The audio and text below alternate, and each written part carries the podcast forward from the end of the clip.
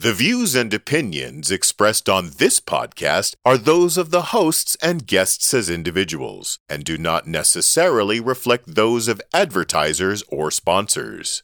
This show is intended as entertainment and commentary only. The producers strive for verisimilitude, but nothing said on this podcast should be taken as fact by the listener or viewer without performing due diligence.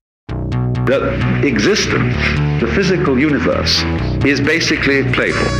There is no necessity for it whatsoever. It isn't going anywhere. That is to say, it doesn't have some destination that it ought to arrive at. This is Keep Your Hat On, a show by three nerdy nobodies and one nerdy kind of somebody about nothing in particular. Keep Your Hat On is brought to you by the Narrowband Broadcast Network, NBBN. The focus is on you. By PodSquadPDX.com, painless podcasting. And by the kind support of KYHO fans everywhere through Patreon. Patreon, create on your own terms. Oh, wow, man. This is uh, like the. We're starting season four on drugs. Trippy, man. I guess the boys are taking this stuff seriously, though. That's a drag. Anyway, I'm your far out announcer. I mean, I'm feeling far out. Well, Moon, I'm Moonflower Huggy Bear Doss, and here are, uh, whoa, my mic is so pretty. I never noticed how beautifully phallic it is.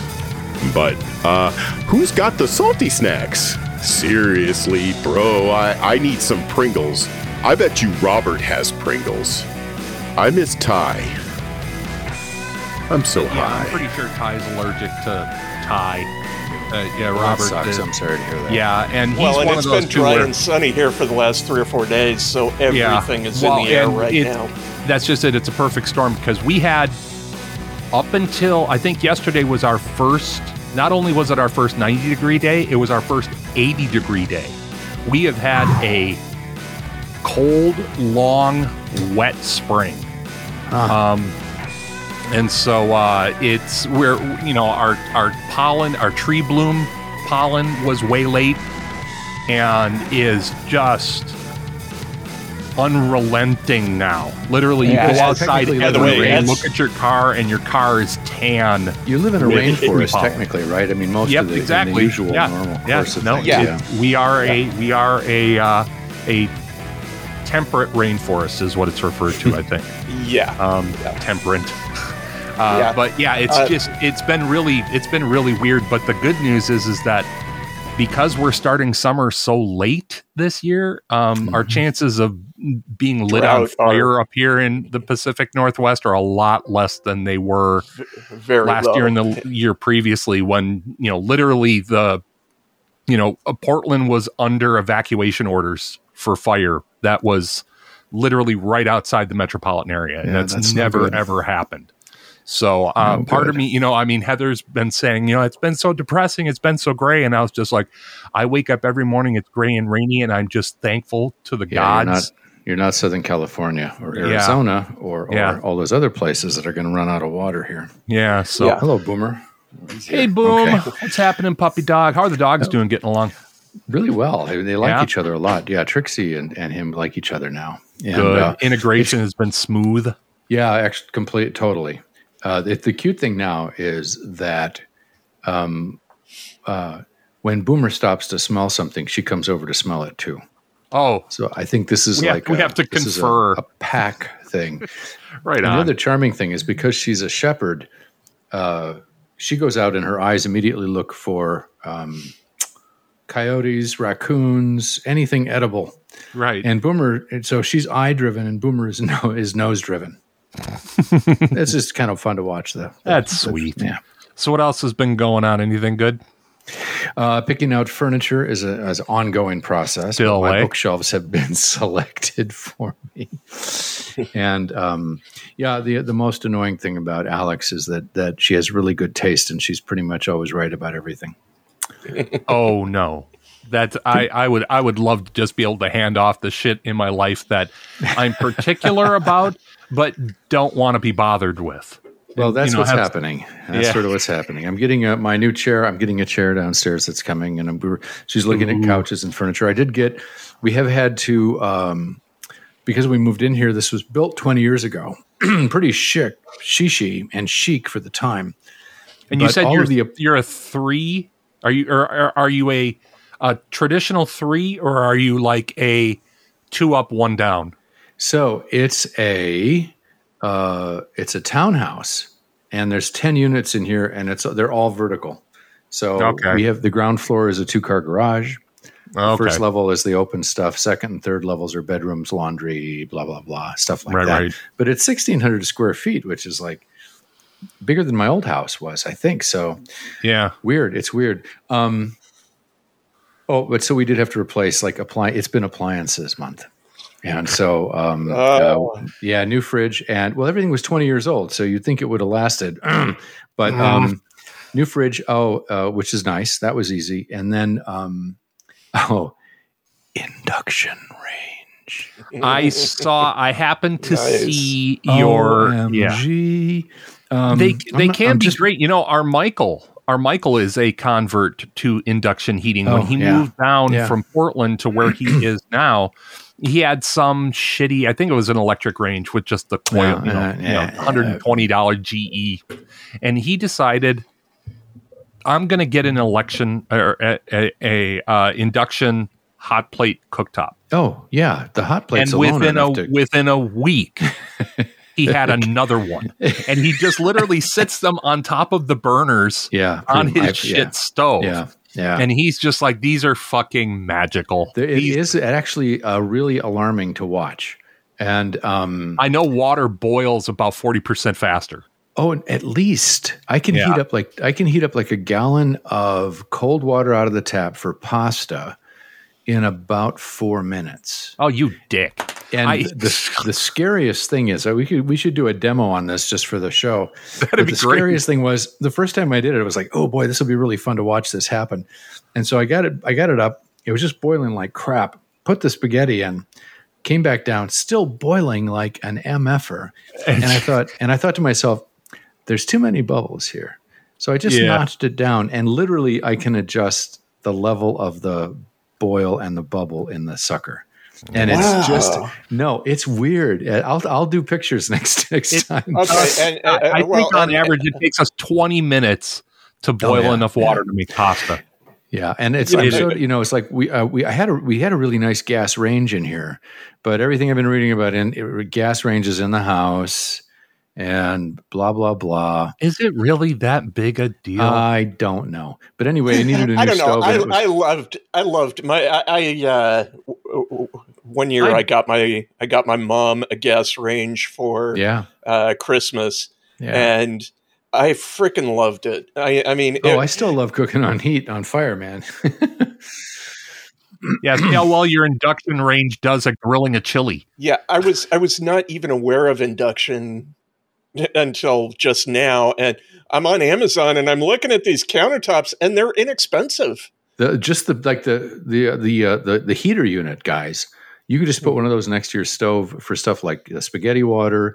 Um, they also work great on like eggs. So the cat my cast iron goes on the sucker right, and uh, you can just dial it down so the egg is just kind of you know, Perfectly. gently. Oh, that gently moving along. So uh, yeah, I'm kind of sold. The the, uh, the oven is just plain old electric. I'm I'm super curious about the about the technology, the physics of it, what it how it It's, works. mag- The it's physics is magnetic. re- magnetic it's really easy yeah, yeah magnets.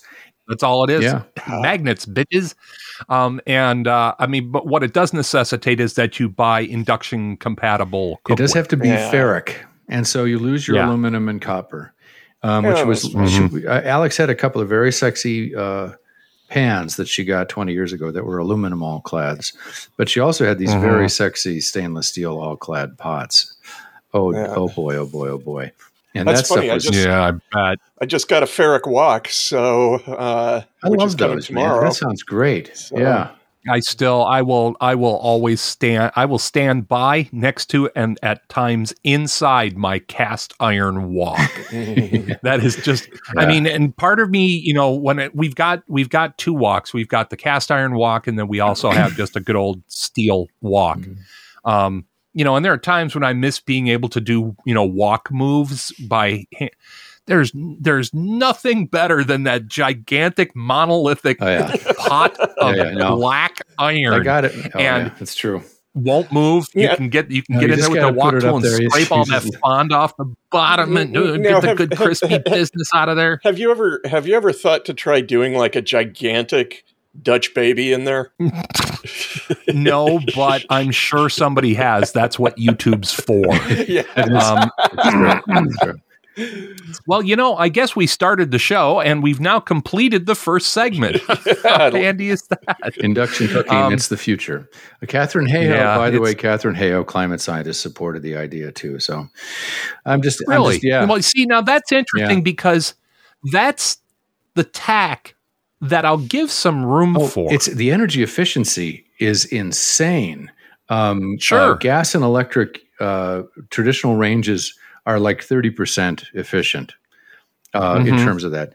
Uh, these suckers are like 90% energy efficient That's because awesome. it's just it, I the mean, magnet is takes and- no energy at all, and every bit of it goes into the pan. and and what they say too is that I remember hearing somewhere that 60% or so again don't hold me to this but 60% or so of the amount of energy Hmm. used in cooking is merely used to heat your cooking vessel to the proper temperature first right. Oh, could very well be. so the induction thing going from zero to fry effectively or zero to boil yeah, in no time that just that really does make Yeah, sense it doesn't because heat- it does not take a, it doesn't take a lot of electricity to make a decent electromagnetic Oh, field The cool Right. thing is And then you're just- you can watch the pattern of bubbles in the I've heard Oh, that that's I've heard that Which I people felt just like a- stand I over felt their like a I'll cat just watching a- with that. I felt like a cat Right. watching a piece Yeah, of yarn. y- y- You know what I love Yeah. about this conversation, though, is that you know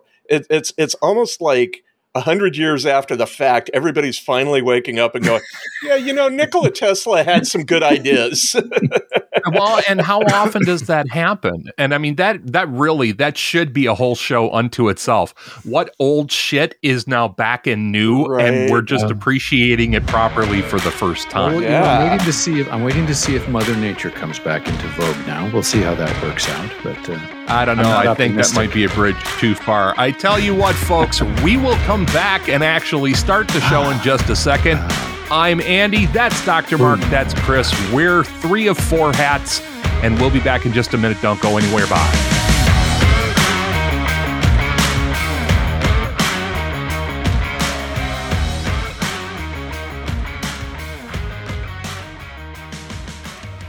Hat Nation. Want to support the show and help it grow or, well, keep the lights on? Head on over to kyhopodcast.com slash shop and buy some cool swag. Shirts, phone cases, hoodies, and yeah, hats. I mean, duh. All proceeds go right into Andy's pocket. Uh, I mean, help keep KYHO in your ears. That's kyhopodcast.com slash shop. Go get some cool stuff, rep the show, and as always, keep your hat on, which is a lot easier when, you know, you have a hat, right?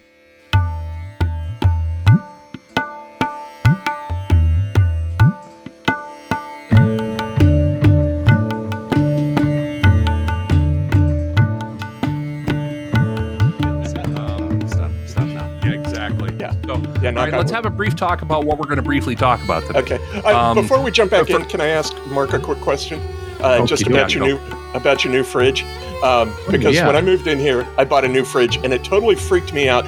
The first time I opened it with uh, at night with the kitchen lights off, uh, because of the way it was lit inside, all my food looked so sharp and so pure, and I'm like, Holy shit! How did they make a high def fridge? Oh, it's those. It's the LEDs, man. You know. yeah, it's, that I, I have an No, I was going to HDMI ask if you fridge. went. s- I was going to ask Mark if you went so far as to get one of those refrigerators with the giant LCD panel on the outside of the door, so you can literally see your groceries not. inside. No, we No, went the the- other way. It's like I'm so sick. I'm so sick. We could actually we can use this in the next segment.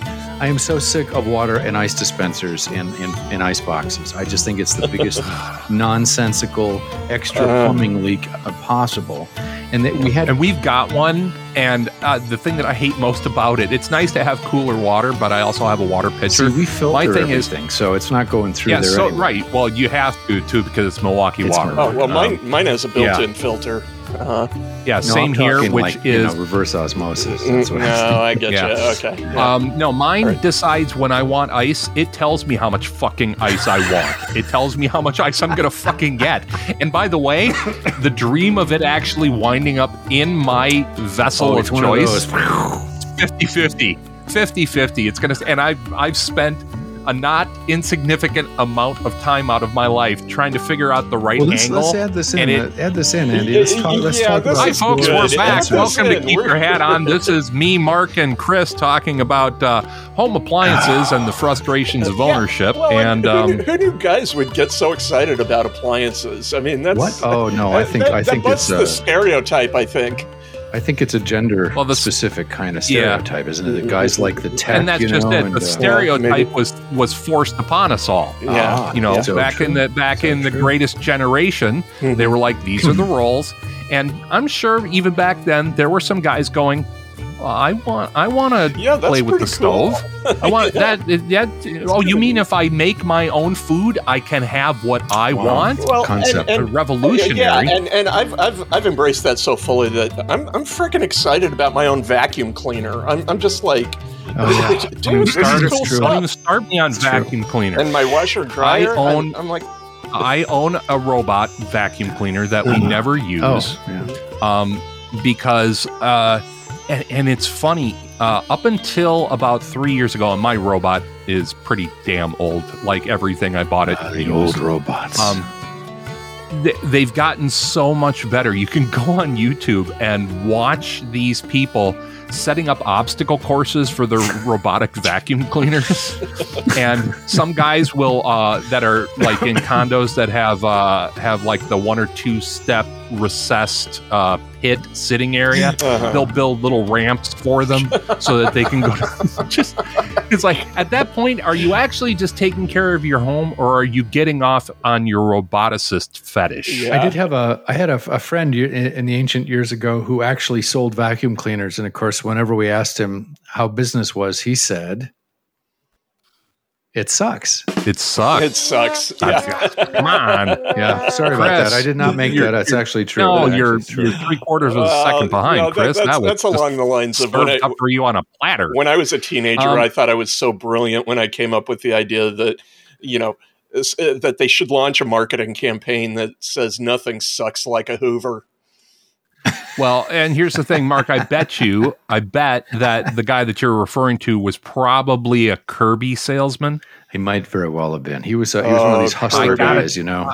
I gotta tell you Oh, though, to Kirby. this day, nobody makes a vacuum cleaner like Kirby does. Oh, Seriously, We had a uh, Kirby the old when I joke was goes, a kid. Kirby could suck the chrome off a bumper. Oh, Those yeah. things were absolutely amazing, built like the tanks they looked like. Mhm. Um, but they really honestly were Weighed a young very ton. worth it. That's well, and the other thing is that when you were buying a Kirby vacuum cleaner, unless you were one of the very, very fortunate, privileged people to be able to pay for it outright, Kirby was, if I remember right, was one of the first door-to-door companies that Oh, probably allowed that that. did Yeah. financing. yeah, did financing. You know, and you would you would have a Kirby account. Mhm. Um, but anyways, we're going in an interesting direction here today.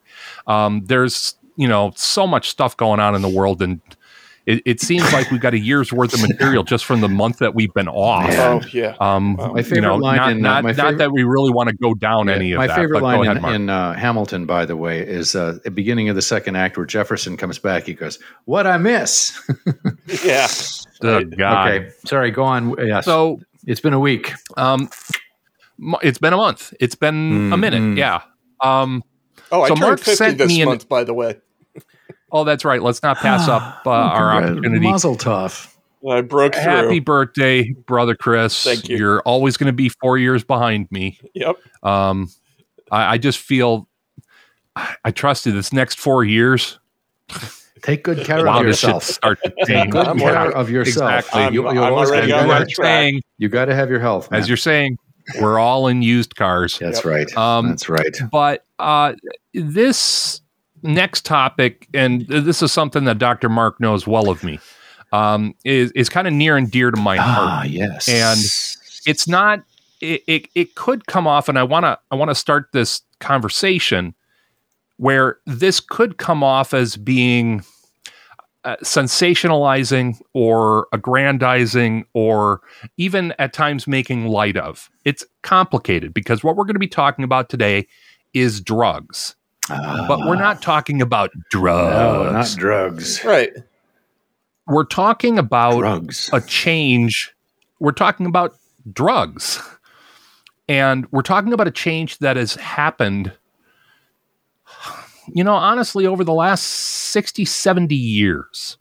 And it's taken us a long time to get to where we are now. And it's oh, taken us a long time to get to where th- what we're going to talk about today is, is being looked at with new eyes, which uh, the statement that I just made in and of itself is kind of interesting. Um, Dr. Mark sent me an article in the New York Times. Believe it Times. or not. Yes, indeed. Yeah, it was the time. Well, which as as you just pointed out, I think is an interesting thing to be mindful of. Yeah. The New York Times is writing about this. Um, you know, all our listeners, uh, or many of our listeners, I'm sure all nine of you, um, you know, at, at some point in time or other in your life, you get either exposed to drugs or you seek them out, or uh, in some other way, shape, or form, have an experience either directly or indirectly that is about pharmaceuticals, about drugs, about about compounds that affect your consciousness. And I have in my life used them a lot um, to good and not so good. Uh, you know, full disclosure, I'm a heroin addict and a cocaine addict from back in the 80s.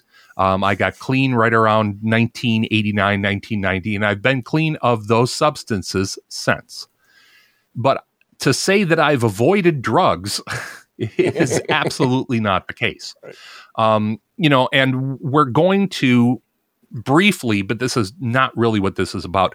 We're going to include cannabis as a drug because that speaks to the overall change, the cultural shift that has happened over Yeah, the last I'm- uh, 50 I'm glad. so I'm glad you opened that door because in some of my supporting reading, uh, I, I was looking at some stuff that uh, that crossed my radar in the last week or so about cannabis. So I think that should be part of the conversation that that you know we're we're having here. Um, when it comes to cannabis, we've got, you know, in, here in the United States, we've got 19 states plus DC and Guam that have uh, effectively legalized cannabis for recreational use.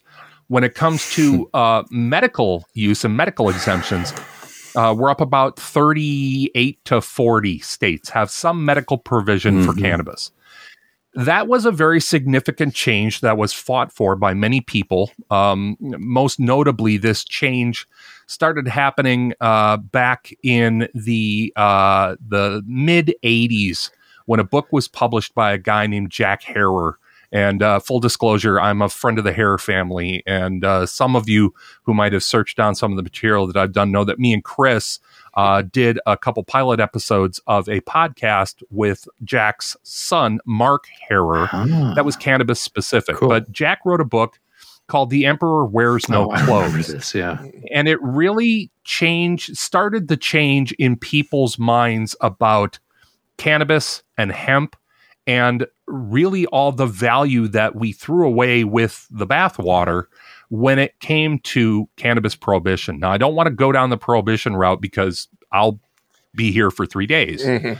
But Chris and I are That going to go out for change in- pizza while you do that. So, right, Yeah. yeah, I, just bring me a slice back. That's all I ask. Yeah, Um, but that that book and that change that started in the boomer generation um, with the acceptance of all these things and not, not only the acceptance of them but the use of them with no ill consequence.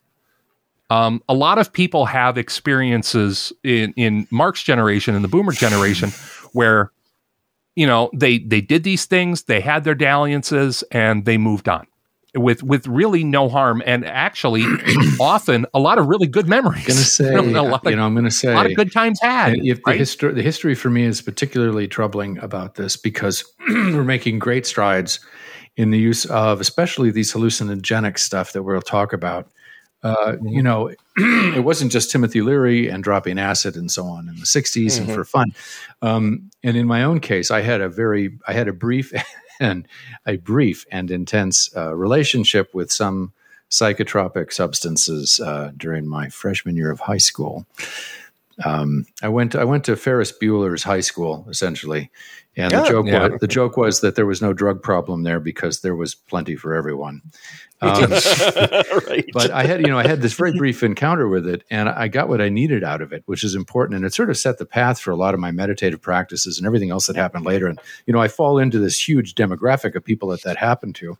One thing I'll just mention in passing, because you guys were just a little too young to remember this, but sometime around 19, and I still can't get over this, sometime around 1970, oh, six or seven, um, there was this sea change in uh, in uh, people taking uh, LSD or what we used to call MDMA, yeah, or you know whatever, was- right? All these and you know or mushrooms or, or peyote, and uh, when I was raised taking this stuff, the opportunities that I had for it, it was always considered experimentation. And so people wouldn't say, "Are you doing drugs?" They'd say, "Are you experimenting with mind altering substances?" That's what that was. Right. phrasing.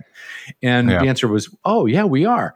Now, what happened was this is when I this is when people started really taking uh, acid and stuff recreationally, and we, there was there was a guy, and I had long since stopped, but I remember a bunch of guys from the dorms, a bunch of the freshmen who were in this crew of recreational users of you know you know do you want to be tripping for 16 hours is that really recreation really and, and that's Um, that's actually part of why I stayed away from LSD. I, I, I mean, I shouldn't say I stayed away. I I've tried it uh, three times in my life, Hmm. always hoping for a decent experience, and I just it, it was never pleasant for me. So I Oh, walked yeah. away from it. However, mushrooms, uh, boomers, as I like to call Yeah. them, uh, uh, I I I love uh, psilocybin.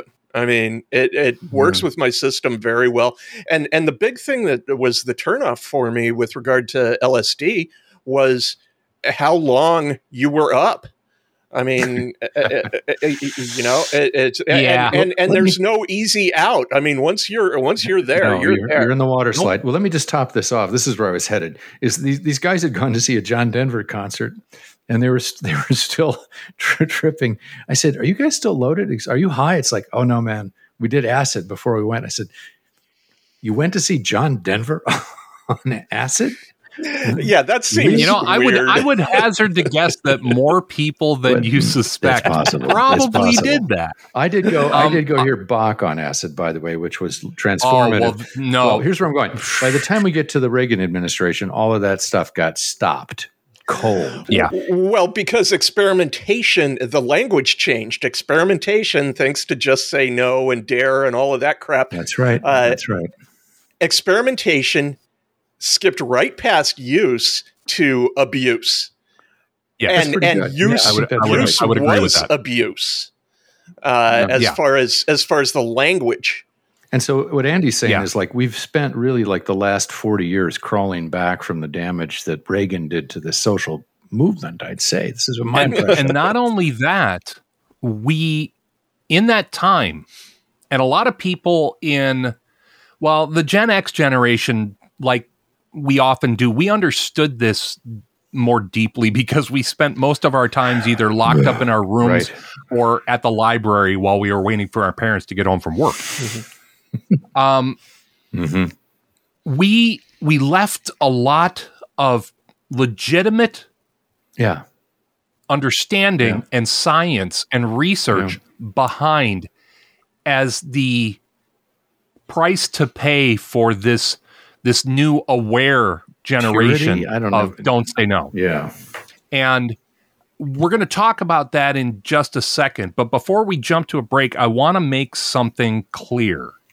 At a lot of times, when you're talking about things like this, experiences like this, um, there's this uncomfortable vibe about should you be laughing at this? Should you find some joy or humor in this?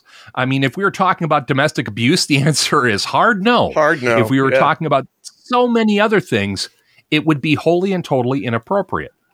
But when you talk about drugs and and uh, again for people I've I've actually been a drug educator for decades um, in, in in many different places, and I volunteered with a number of organizations um, that that talk to people about drug use and and including drugs in your life or stepping away from them.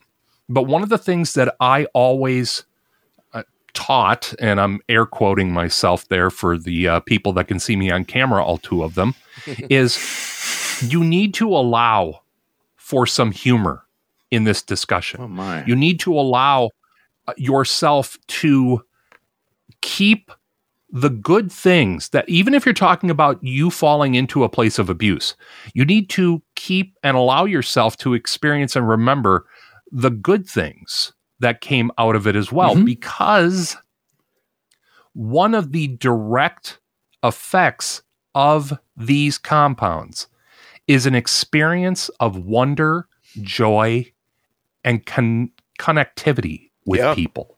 Yeah. And if you throw that away in order to have a discussion about drugs and not allow yourself to laugh and not allow yourself to go, yeah, that was a crazy time, you're doing the same damage in understanding drugs that was forced upon us culturally mm-hmm. when we abandoned all this stuff back in the 50s and mm-hmm. 60s.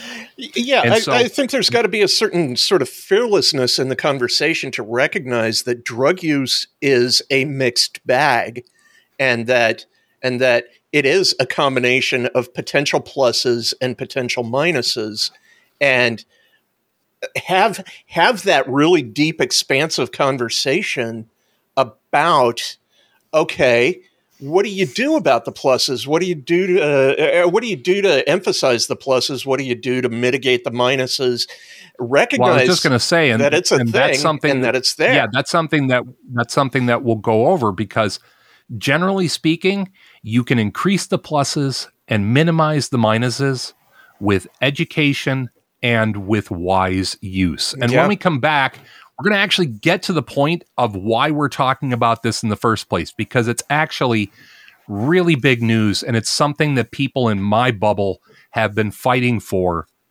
well, hell, since they invented war.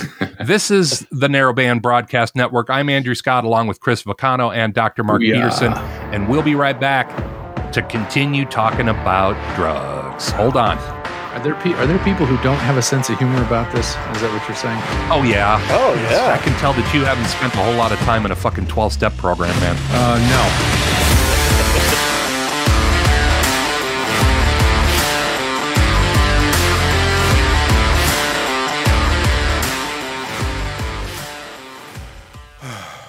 Hey, everybody. Michael, your stalwart announcer here, the voice of the Keep Your Hat On podcast. We really hope you're enjoying the shows we put out every month and the bonus goofiness we try and throw in. If you do, we'd really appreciate your support. While we'd love it if you could help us out with a monthly donation by heading over to patreon.com slash nbbn, please don't forget that you can also support us by telling your friends, relatives, the hot Amazon delivery guy, hell, your potted fern, about the show, and do the like, click, and subscribe thing. That's free, and it helps us out more than you might suspect. We just want to keep putting something good out into this bananas world at this extra bananas time, and we want you along for the ride. No matter what, thanks so much for audio visualizing. Now, let's get back to the show.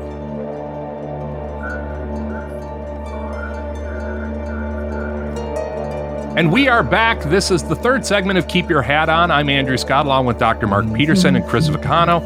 And we are talking about drugs. Particularly, hmm. we're going to be talking here in this segment about what is more commonly referred to as psychedelic drugs. Now, first off, I hate that term. Uh, I'm, I'm not a big fan of it at all.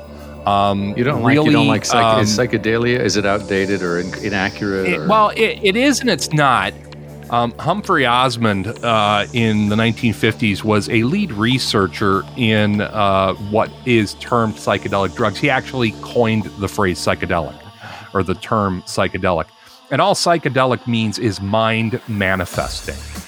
but yeah, a lot of the research into you know uh, and here we'll state for the the audience that you know the the big uh the big boys in the psychedelic compound arsenal are things like LSD um uh yeah I'll throw PCP in there because it was Yeah. at one point in time Oh, yeah. you know a, a very big thing and um uh MDMA does get categorized as a psychedelic, even though it's not. It's really what's more more appropriately referred to as an entactogen or an entheogen.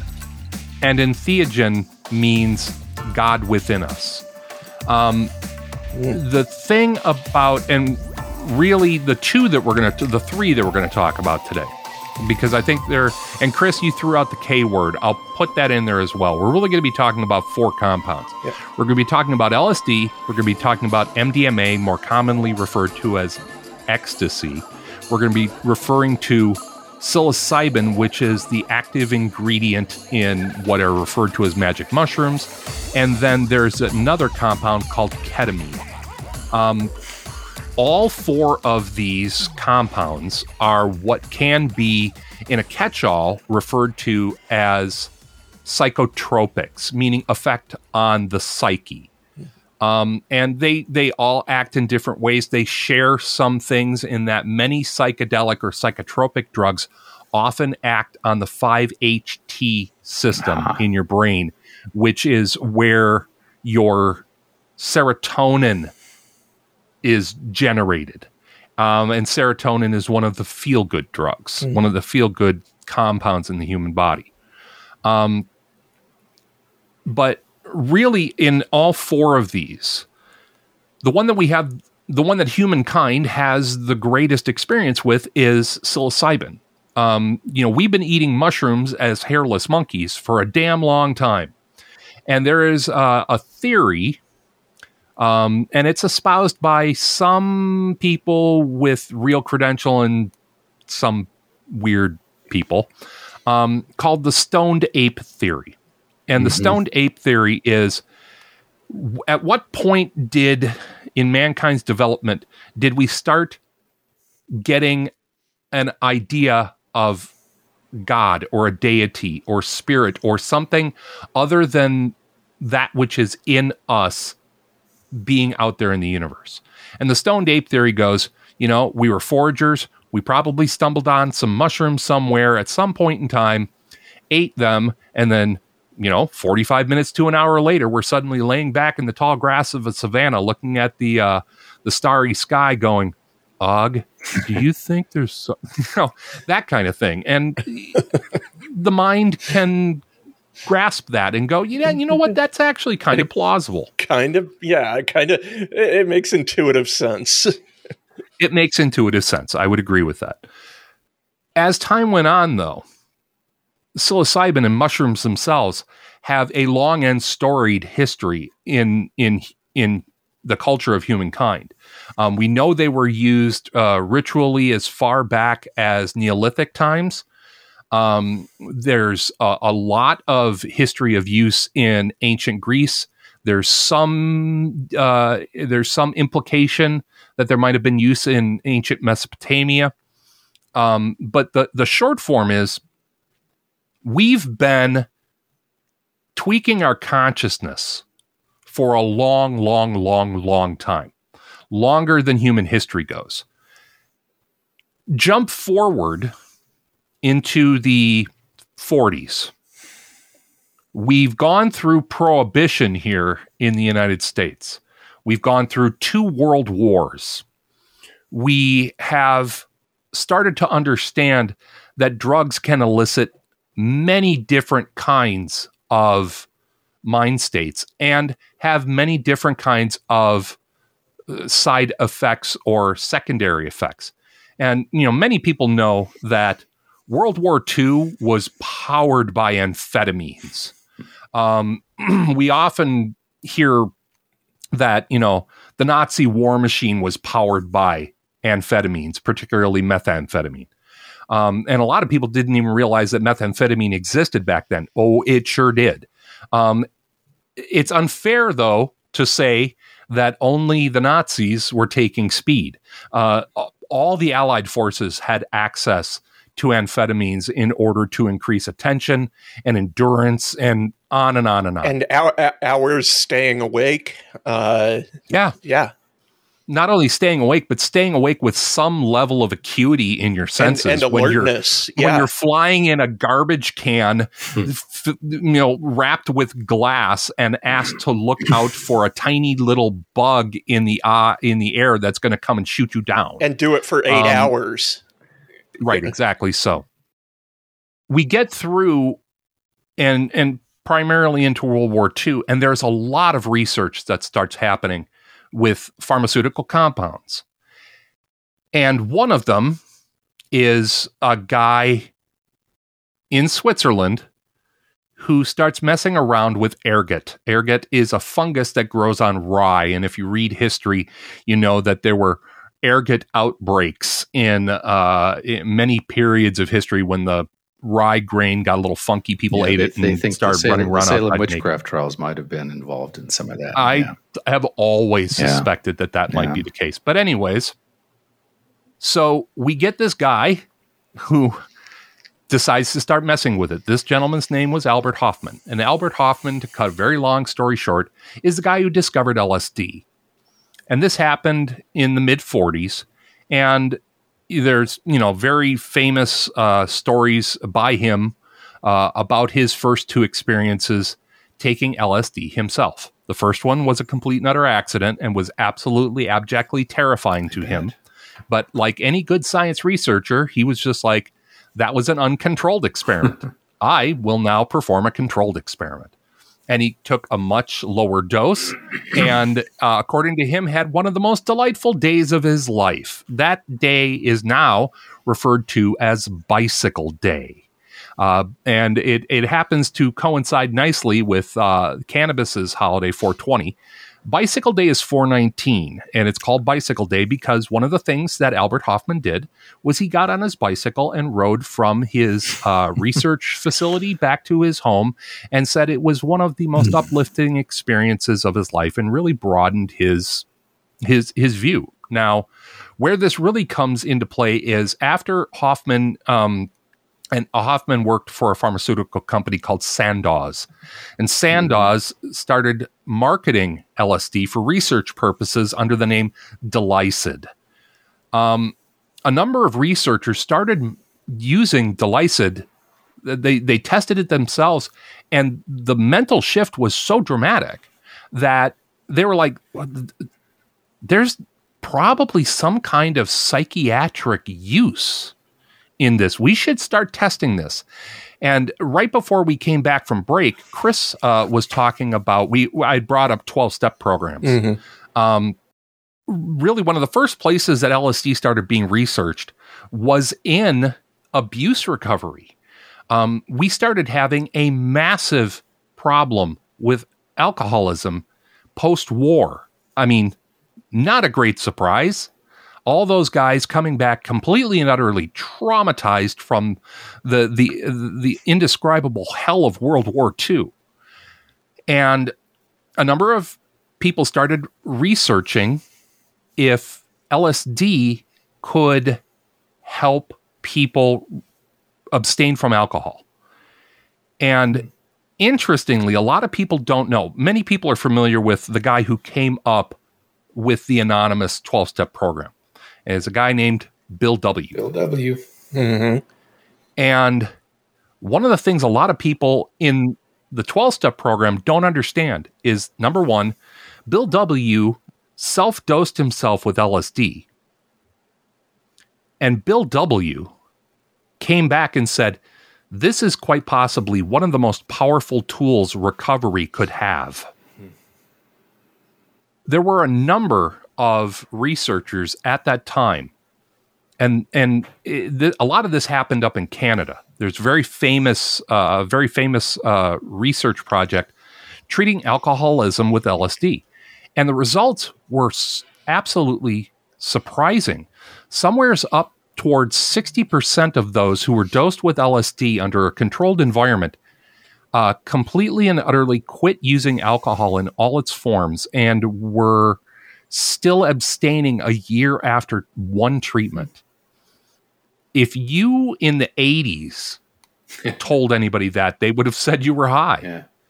because most of the research was much harder to find before the days of the interwebs. But where this brings us to now is this slow and incremental growth back towards an openness to even discuss these things. Mm-hmm. And what I want to pose to you guys is this before we continue on in the conversation is why do you think and here we're again two generations the Gen Xers and the boomers. Why do you think there was this much fear that that that took this obvious progress of the 40s and 50s and just sent it off the rails? What was mark what do you think the the primary fear was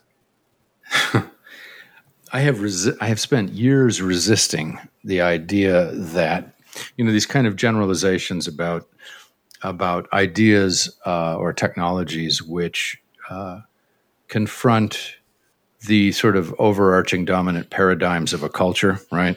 And that the culture will just go completely freak out. So right now, for instance, you know what we may or may not be seeing is a reassertion of the worst kind of patriarchy, right? For instance, uh, and I'm kind of reticent to just cash in completely with that. I think there's all sorts of other reasons involved in this, but that could be what it was. Um, you know, LSD was a, a, huge threat to an established norm, which is very difficult. Even I, I was at the tail end of the boom, right? I did not get to participate in the 1960s. I had to watch it. Um, yeah, you're about as you're about as boomer as you are Gen yeah, X. That's I'm one of the reasons why we affiliate. We, yeah, we we affiliate yeah, so well. They have a they have a name for us. In fact, you know, it's like Obama's generation. It's that it's that that zone of people in the late 50s who were born in okay, the late 50s. I can see that. Yeah. Anyway. Yeah. Um, but uh, um, uh, the previous paradigm, you know, I mean, I was exposed to it, and this it was one in which women weren't supposed to work, for instance. Um, and in which uh, African Americans really needed to keep their place, right? And so all that stuff. And um, what you have happening is, I think it was, you know, the shock in California of all these kids going and doing the electric Kool-Aid acid test at, at Jefferson Airplane Right. concerts and stuff. Uh, that No good can come from that. that just shook them up.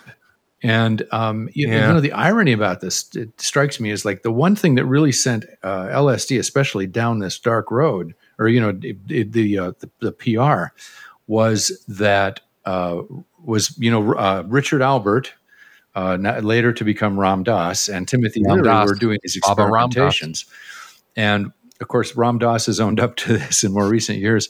Uh, he had a student he was kind of in love with, and he uh, agreed to give this kid a little bit of LSD because it was part of the program. Every other patient that they had in the program or, or a client in their program, their test subjects, was having a wonderful time. And Richard Alpert gave this kid, this guy uh, a dose. The guy had a terribly bad trip. The kid's dad is rich. The kid's dad talks to the board at Harvard, and Richard Alpert and Timothy Leary get tossed. And I think that sort of set a tone for it. But what what's the offensive feature of this, right?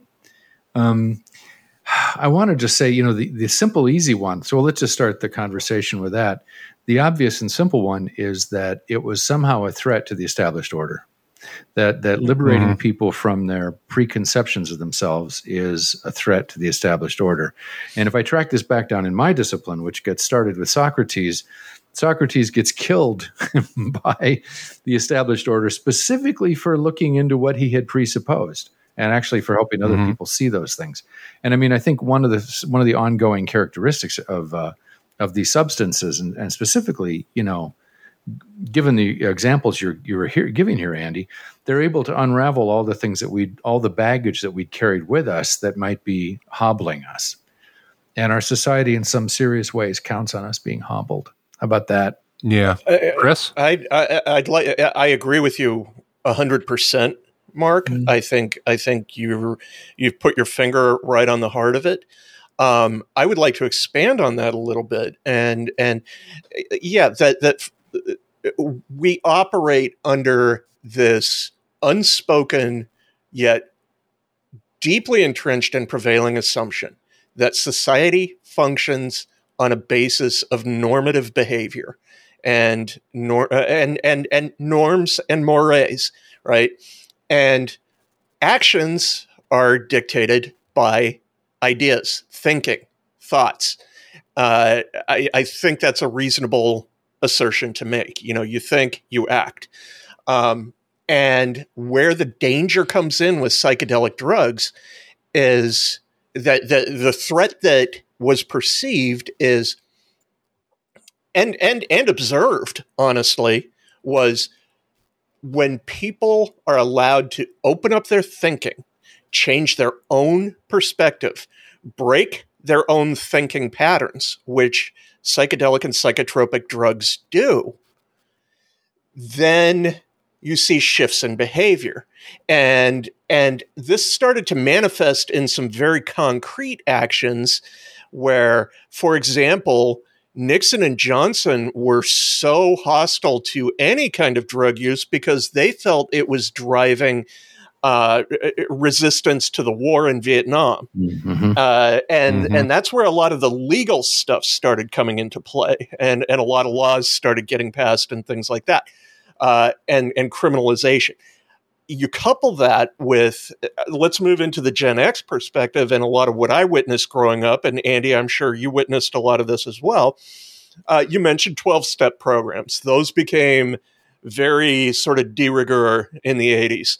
Uh, you couple that with um, with uh, movements like just say no and dare they all at at the heart of them they all have the same modus operandi and and and and it's a very simple mo which is you have to vilify the substance in order to affect the change that you want Uh, and Well, not Yeah. only that, they had this com- they had this component built in that was join us, join us. oh yeah Join us. oh, you're absolutely about the 12 steppers I- here now, right? You're, that's what you're Well, and yeah, dare. well, the, the, and dare all steppers okay, dare yeah. a lot of recovery programs. Yeah. And they all have this weird underlayment to them of join us, be one of us, This be vaguely inclusive. This cultish is behavior. your clique. Yeah. And it, it, it, it is and it can be. And, you know, I'll, I'll say uh, up front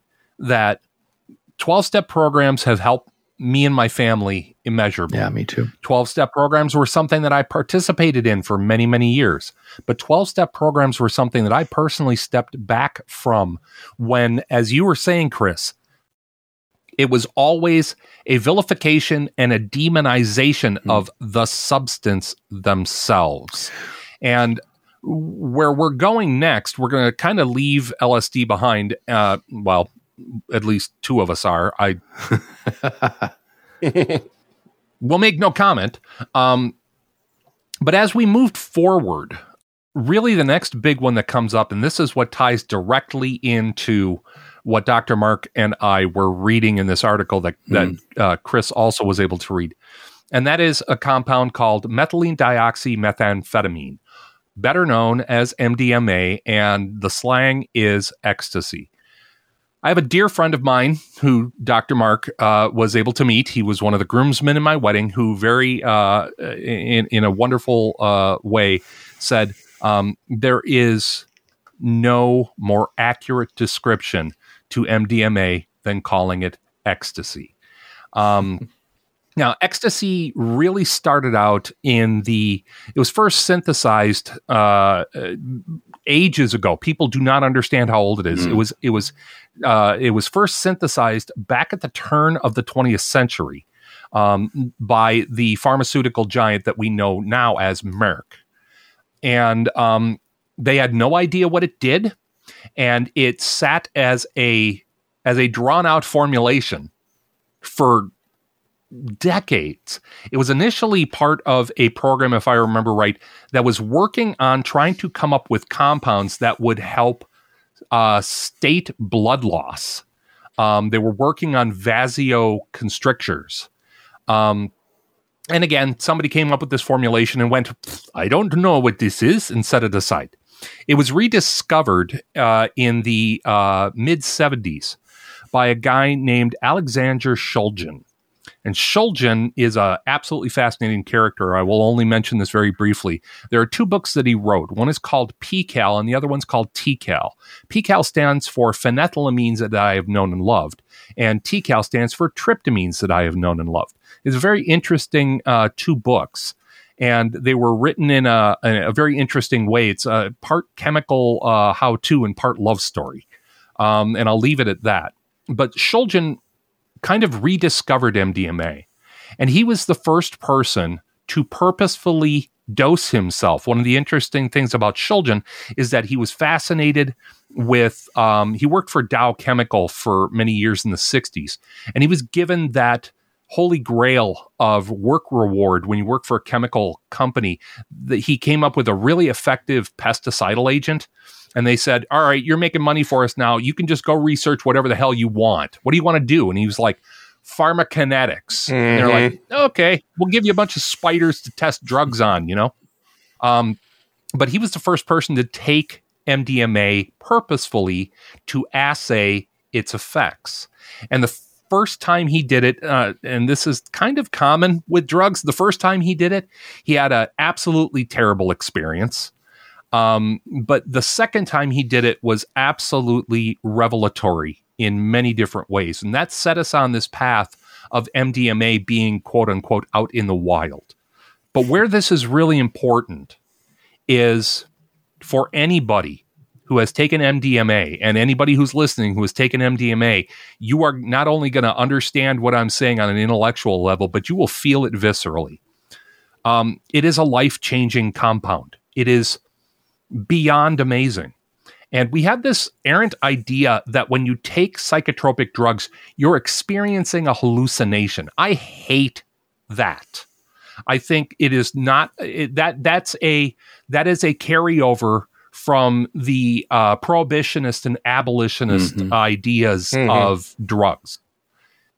I have never in my life, in my long and storied life of taking psychedelic or psychotropic compounds, ever, ever experienced a hallucination. Nor have I. I have No. I have experienced some things that were distorted, but they weren't hallucinations. Well, it is very, very rare for a compound to actually give you true hallucinations. Right. right. For example, and MDMA. Oh, for, uh, I, on, I, I, was just thinking back to uh, my my last LSD use.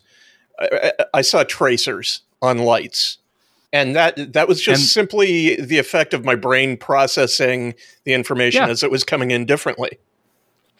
But when you talk about MDMA, one thing that anybody who's taken it will agree with, either good or bad, but the vast majority is good, is um, they're a different person because they took that compound.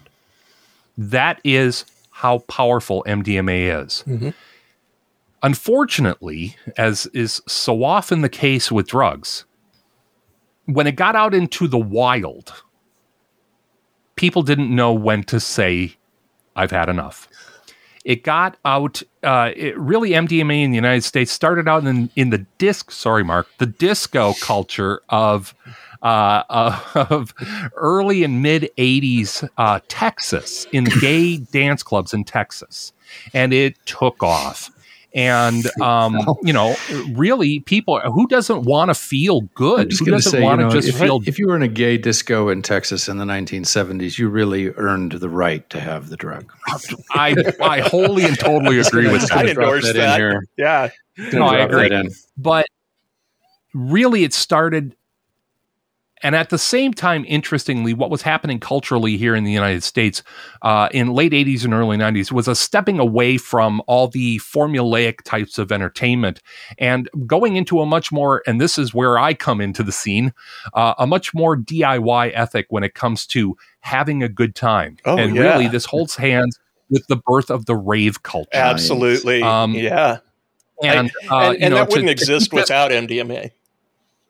I would wholly and totally agree with that statement, Chris. I would completely agree with that. The that kind of party started out in the UK with something referred to as acid house music. Mhm. And there are a number of really good documentaries on the acid house movement in the late 80s, the Manchester scene, all that stuff. We'll leave that alone.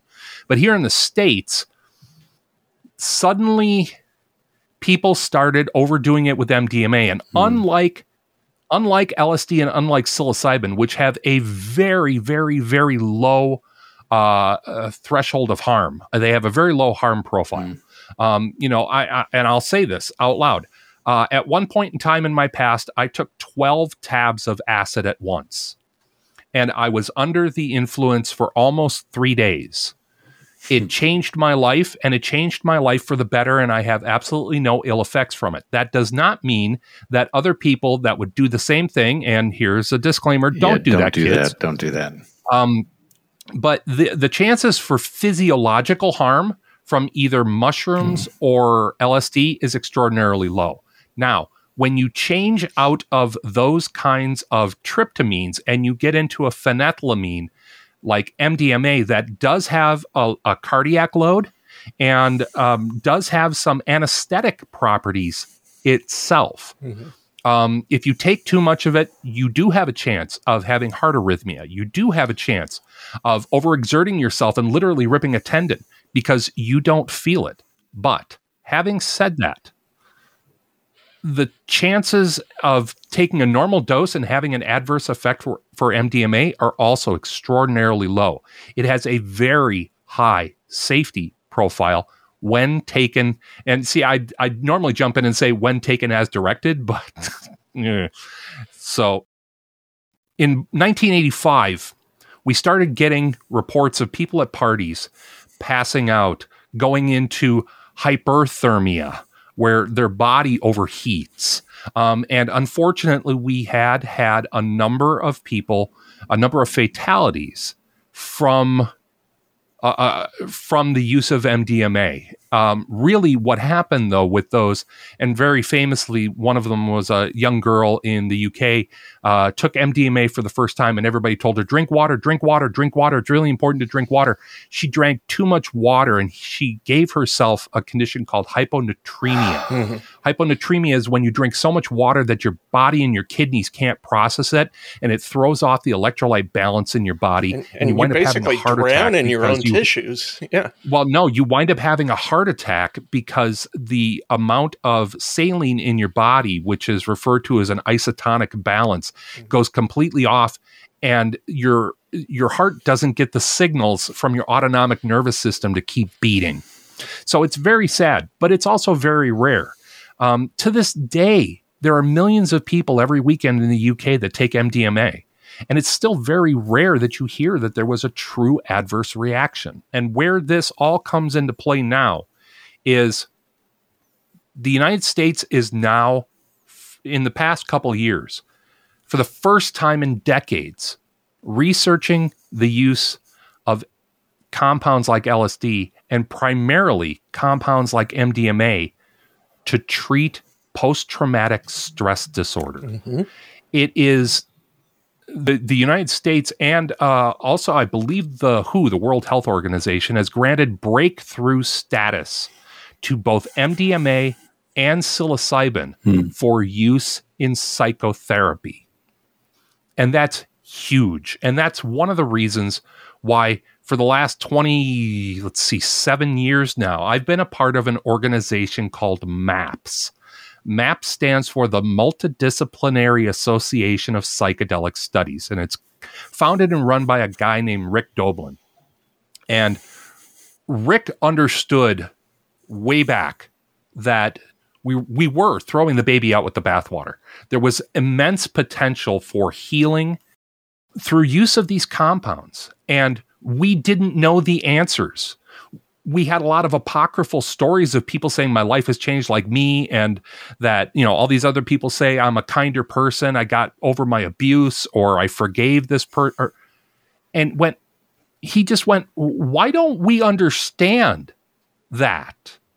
People are going to keep taking drugs no matter what. Maybe we should stop saying the drugs are bad and investigate the behaviors. And not only that, for people who do choose to include these things in their lives, instead of demonizing them and and and saying that what they're doing is wrong, maybe we just give them simple techniques to do these things safely. Mm, right. So that we take the load off of our healthcare system by having a bunch of people run in for something that doesn't really matter. No, you're going to calm down. You took LSD. It's going to be a while. Let's find something pleasant to watch on television. Well, I mean, is that not kind of the much bigger overarching paradigm shift in our thinking that we're struggling our way through right now of take take an issue and it's problematic when it's left to go unfettered. And I'm you guys I'm sure are aware I'm alerting uh, uh, uh, alluding to two very big topics of the day that have nothing to that do we with aren't drugs. talking about because we'd never stop. uh, exactly, and that's why I'm not actually going to say them explicitly. Illusion there, accepted. There is a big paradigm shift battle going on in our thinking of do you throw off the guardrails? Do you fully vilify? Or do you figure out where the right place to put the guardrails are so that people can do these things safely without mm-hmm. harming mm-hmm. other people and well, without that's why harming we get themselves? This- and that's why we get this term that's come up in the really last 15 years called harm reduction. Hmm. And harm reduction is one of the things that MAPS really focuses its efforts in. Uh, uh, um, MAPS runs uh, a volunteer group that I was once a part of. I haven't been in years, but it's referred to as the Zendo Project. And when you talk about these big festivals, things like um, the Burn, Burning Man, things uh, like um, Electric Daisy Carnival, or all these other huge EDM festivals, you know, there are 50,000 people on drugs there. Are you going to get 50,000 people who want to take drugs to not take drugs? No. So, what are you going to do that's wise that gives you the greatest payoff? And that is make sure they're as safe as possible. And that's what the Zendo project does. If somebody is struggling, having a, an emotionally or a, a psychically difficult experience, they go to the Zendo and there are trained people like me uh, at one point in time who are there to help those people in emotional or mental distress. And they also have medical facilities there as well. Um, and by the way, the, the term Zendo is just a, a, a, phrase. It has it's no connection to the actual spiritual Zen practice, except in maybe compassion. But the use of MDMA and psilocybin, and now I'm going to bring in the one that you mentioned earlier, Chris, ketamine. Ketamine is a very interesting compound. Ketamine is an anesthetic. And back in the early 70s, it was used very frequently in the United States as a medical anesthetic. Um, and I have a very, very early experience with ketamine. I got, I had uh, an abdominal surgery when I was five, and I, uh, it, it, was very worrying for my parents because um, after the surgery, I didn't wake up. Um, I was, I was in an anesthetic state uh, for much longer than I was supposed to have. And what we know now, what happened was I was sensitive to ketamine and I fell into what is colloquially referred to as a K hole. um, where my brain just wasn't processing it out fast enough. So it just stayed in there. And wow, I was gone for a long time. However, ketamine is also uh, a compound given breakthrough status. Ketamine has been used for years. It used to be called the medic's little friend um, because, um, particularly in airborne units, uh, the airborne medic would have three or four ketamine pens at the ready because if somebody got injured in a combat environment and were bleeding out, they could hit them and that it would it would immediately stabilize them. It would slow the system down out of its panic reflex and lower the blood pressure to a safe place so that they could tourniquet somebody and keep them from bleeding out. And ketamine is also very widely used in uh, law enforcement and in, in emergency medical uh, response for the exact same reason very high safety profile. What we wound up finding out is that a dose of ketamine can break through people's pharmaceutically resistant depression in a way that things like Prozac, Zoloft can't even touch. You're literally talking about people who were given one or two doses in a controlled environment and no longer qualified as depressed mm-hmm. by medical definitions. Life changing stuff. And the same thing, MDMA is being looked at now.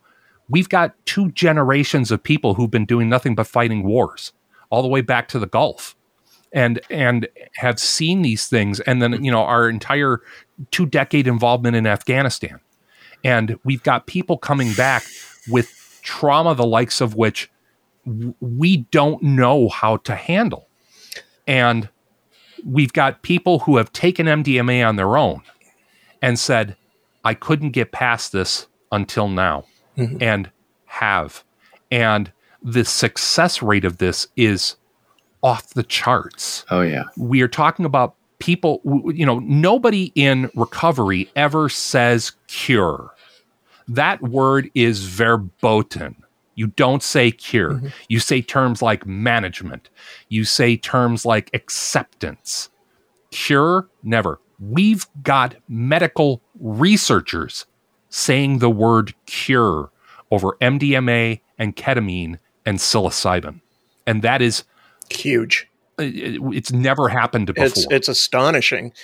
I'd, I'd, like to tie together a couple of different things. I, I, I mean, first of all, what this speaks to in terms of the research and and the controlled environment and the you know under guided use what it speaks to is what I referenced earlier when we were talking about why why there was so much hostility in the 70s and 80s that that the the therapists who are looking at this and the and the researchers who are looking at this are essentially the model is take a person out of their fixed thought patterns put uh, give them a different perspective and allow them to process those memories in a different way and absorb and put them in a different place but it takes you out of your patterned rigid thinking and moves you to this different place the yes. other thing i'd like to tie into this is looking way back in the conversation to the guy uh, Humphrey Osmond, who coined the term psychedelics. He had a theory. He floated a theory that was just smashed down that schizophrenia, psychosis and especially schizophrenia were the result of a chemical imbalance in the brain. And the prevailing wisdom at the time hated that. Yeah. Now think about that for just a minute because that is canon of thinking now. I mean, that is at the heart of thinking is managing your brain chemistry. So you introduce these psychotropic psychedelic drugs, you're changing the chemistry, so you're actually changing the equipment so that you can process these things differently and get to a place where you can function. I've always said that the right drug is really like a BIOS reboot um, and yeah. and, and and it breaks you out of that habituation. And really, this whole change that's happened, uh, and we're going to go out kind of with this, is what brought us to this prohibition for so long is black and white thinking.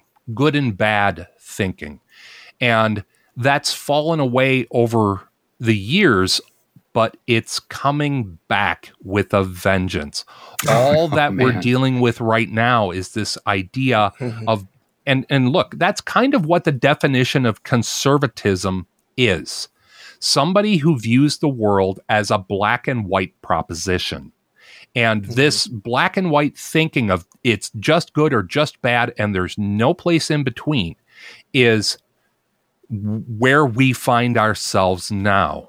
But having said all that, as we go out, I want one funny story. I want one funny story from each of you about your times dancing with the magic fairies. Chris, we'll start with you. Um, okay, uh, as yeah, and this this speaks to some of my experience as a as a painter and artist, although it doesn't involve me making art.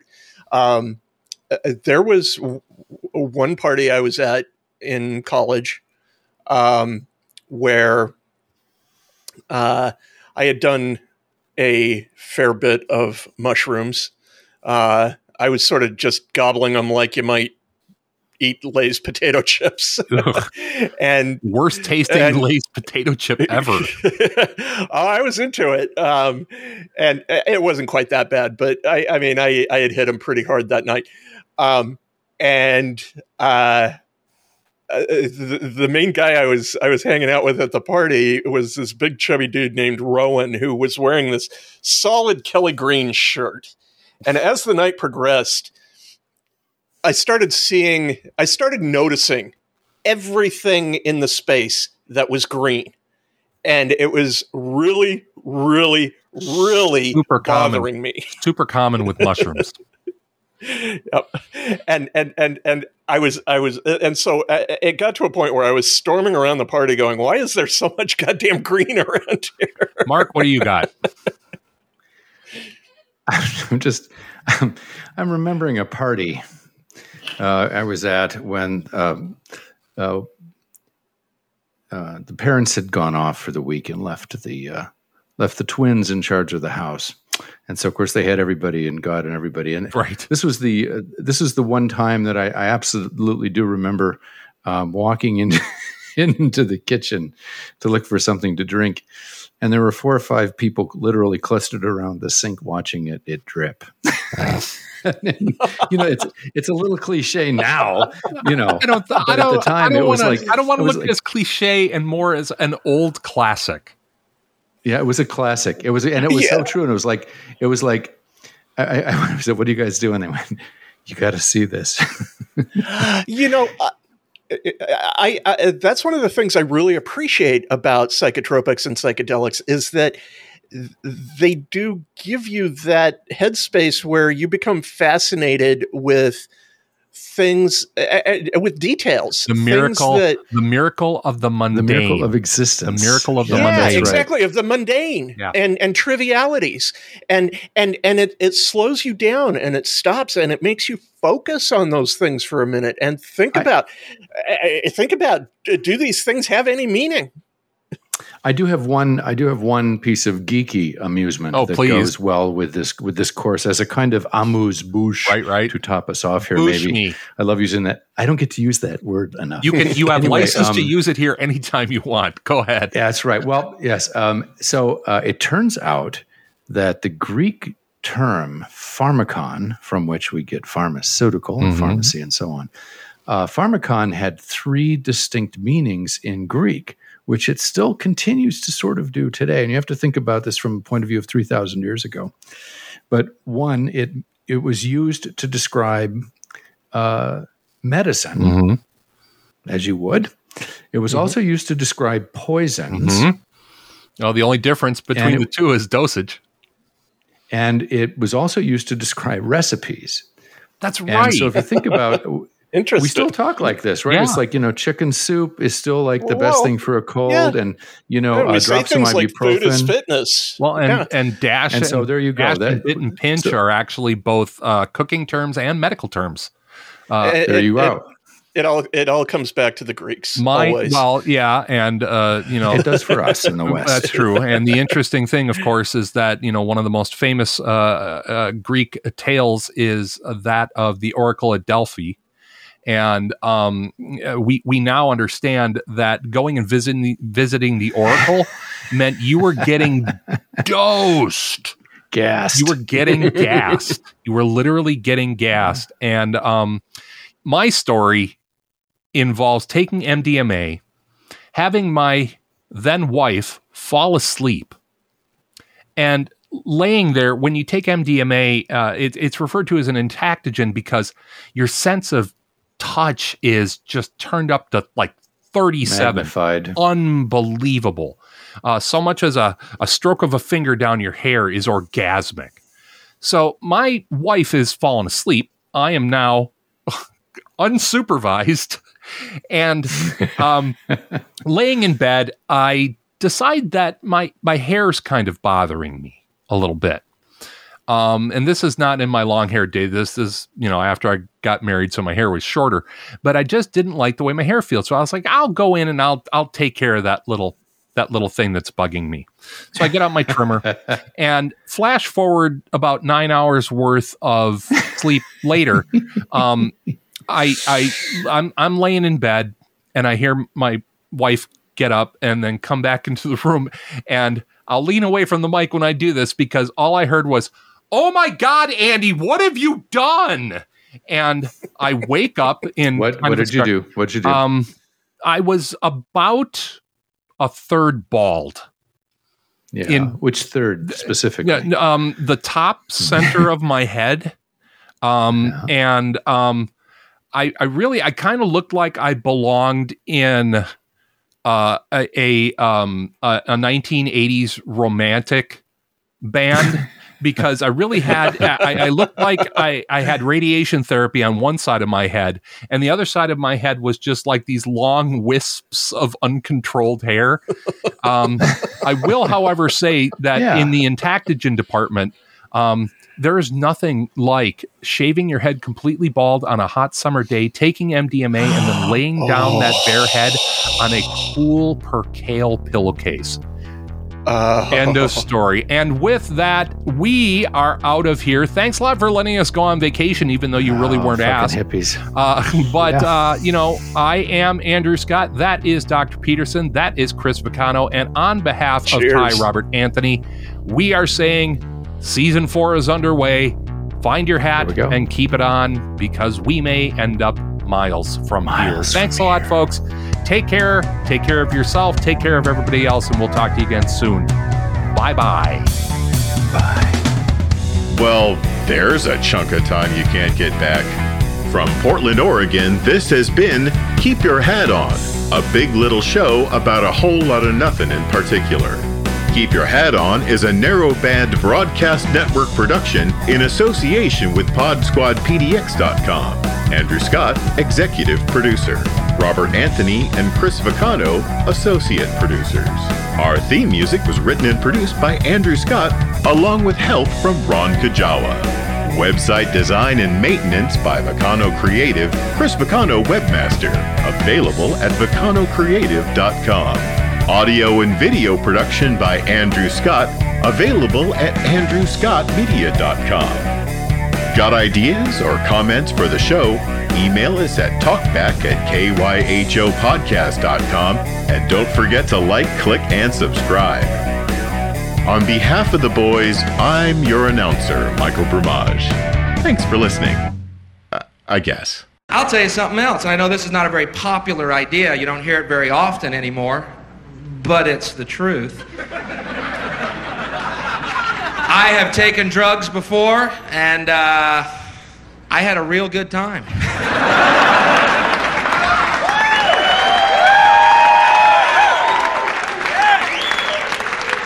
Sorry.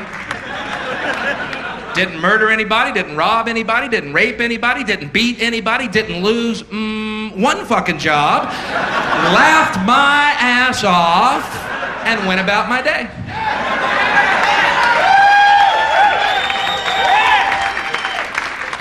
Sorry. NBBN, the Narrowband Broadcast Network.